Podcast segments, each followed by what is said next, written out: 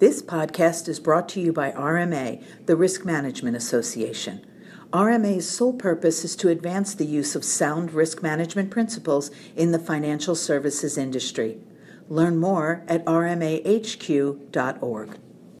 Hi, my name is Paul Guinan, and I'm the manager of market risk and securities lending for RMA. I'm joined today by Jim Clarke of Clarke Consulting and former professor of finance at Villanova University. I'd like to thank Jim for joining me today and to start off, in your work and interaction with community banks, what are the major concerns of regulators that are related to balance sheet management? Uh, Paul, I think there's three of them right now on, on the regulatory radar uh, that I see as concerns in both the banks I consult with, and I'm on the board of two community banks. uh, one is credit risk exposure.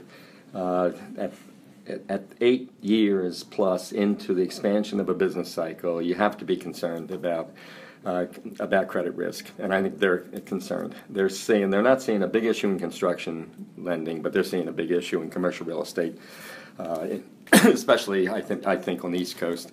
Um, number two is liquidity risk. At this point in the cycle, uh, you shouldn't be taking a whole lot of liquidity risk, uh, but as banks are hesitant to increase retail deposits. They are borrowing money. They're using brokered CDs while they are lending. The loan pipelines are pretty healthy uh, at a lot of community banks. Uh, so we're taking on liquidity risk at a point in the cycle we you would never see anybody take on liquidity risk, and because rates rates are so low.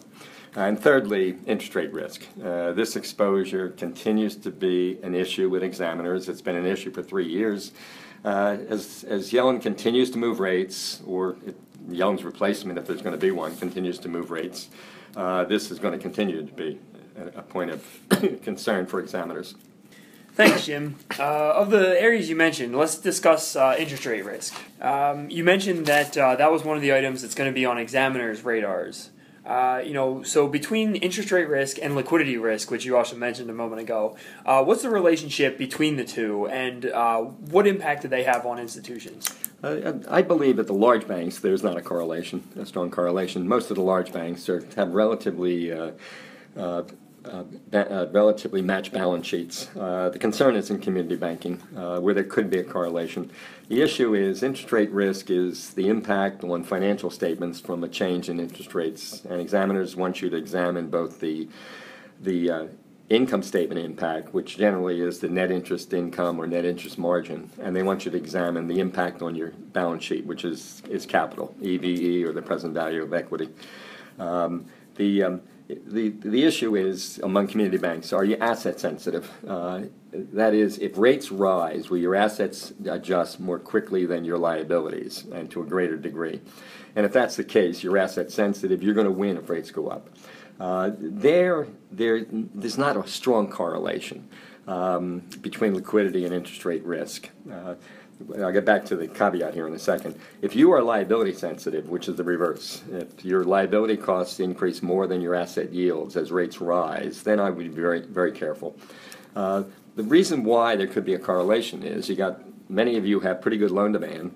Uh, as you try to fund this loan demand, you're funding it with short term borrowings or you're funding it with short term CDs. So if you're asset sensitive, you're making yourself less asset sensitive, um, irrespective of the maturity of those loans, which could be compounding the problem. Uh, so that that's that's the issue, and that's uh, that that's the, the, the, degree of correlation, which is not not perfect. It's hard to uh, say in every bank there's going to be a strong correlation because there isn't. Thanks, Jim. Uh, so for a moment, if we shift gears. Um, and I ask you to put yourself in the shoes of an examiner uh, you know, what would the primary concern or concerns of an examiner be for an institution with respect to interest rate risk? Uh, the rates are rising, and they've been rising since December of um, 2015. Now, at a relatively slow rate. Uh, in, in 2017, we've seen two increases this year, June, uh, March and June.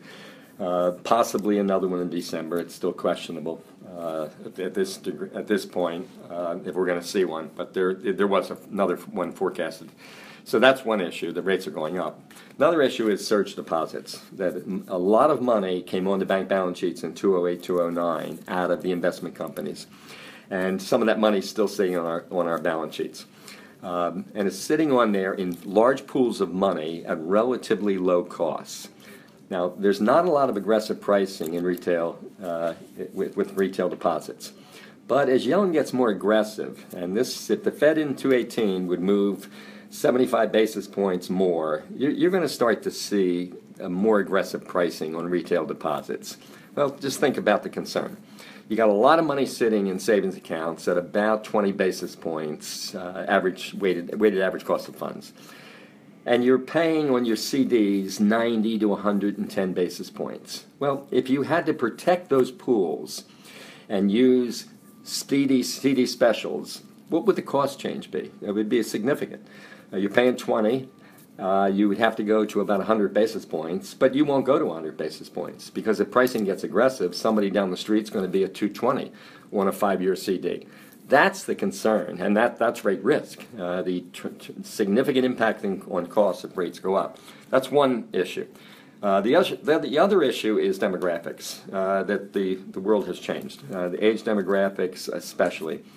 Uh, in 2006, the last time rates went up to any significant degree, the major, uh, the largest uh, population group were the baby boomers. Uh, if you look at the 17, 2017, look at what demographers, demographers have done. They've moved the Y generation into the baby into the millennials. Uh, that is now the largest population group. Um, millennials are, st- uh, I mean, baby boomers are still significant, but these millennials uh, are now the most significant. Uh, we've never seen how they behave in rising rate environments. That, that's a major concern with assumptions, which we'll get to in a minute. Um, the other issue is our most loyal uh, group of people have always been the senior citizens who were 61 plus in 2006. They are now 72 plus.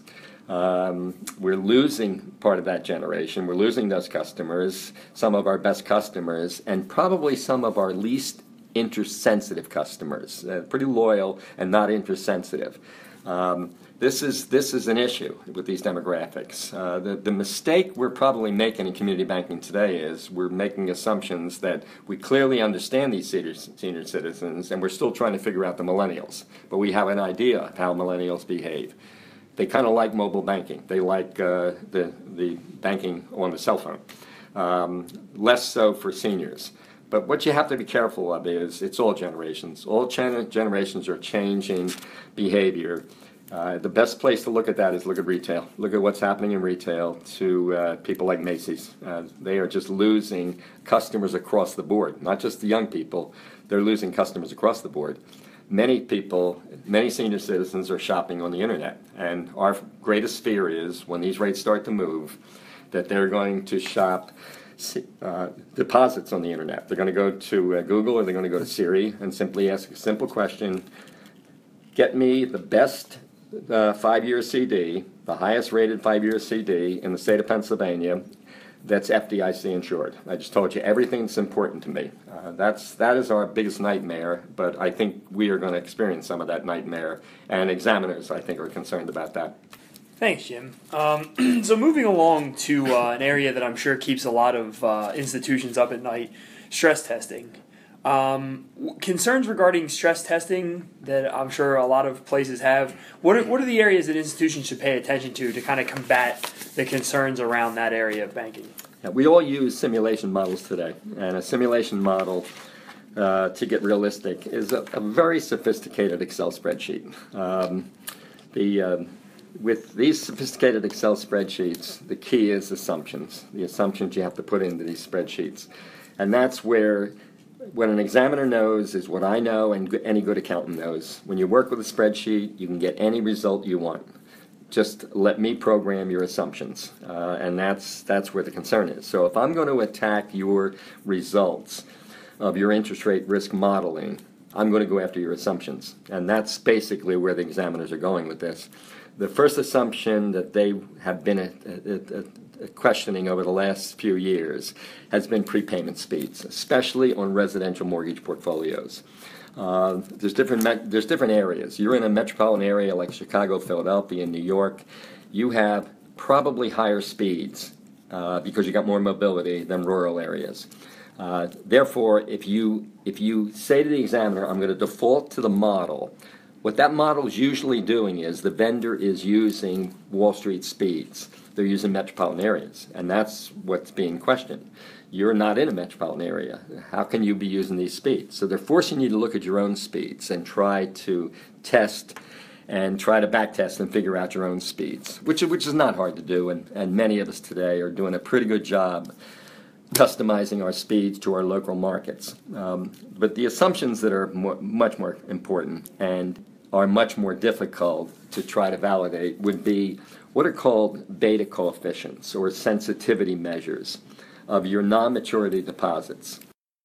As, the, as you tell that simulation model to move rates up 100, 200, 300, 400, which you have to do to run these stress tests, um, you have to put the assumption in to the model of what's going to happen to that now account, your, ch- your retail checking account, if, if Yellen moves rates 100 or 200. So you put that assumption in. It's called the beta coefficient. So what you do is you try to say, look, if she goes 100, we're going to go 20 basis points. Um, so I pay right now 15 basis points on my now account. I'm going to pay 35 if she goes 100. I'm going to pay 55 if she goes 200. Um, well, how, how do you know this is accurate? Well, this is the way it worked back in 2006, the last time rates went up. But, but the world's changed.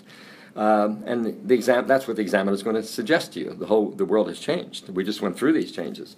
So the, uh, the OCC has run a, a stress te- a, a sample, 1,200 banks uh, two years ago, and they are showing you the results. On a now account, the median is 23 basis points. She goes 100, or the Fed goes 100, you're going to go 20, to, the median bank's going to go 23 in their sample.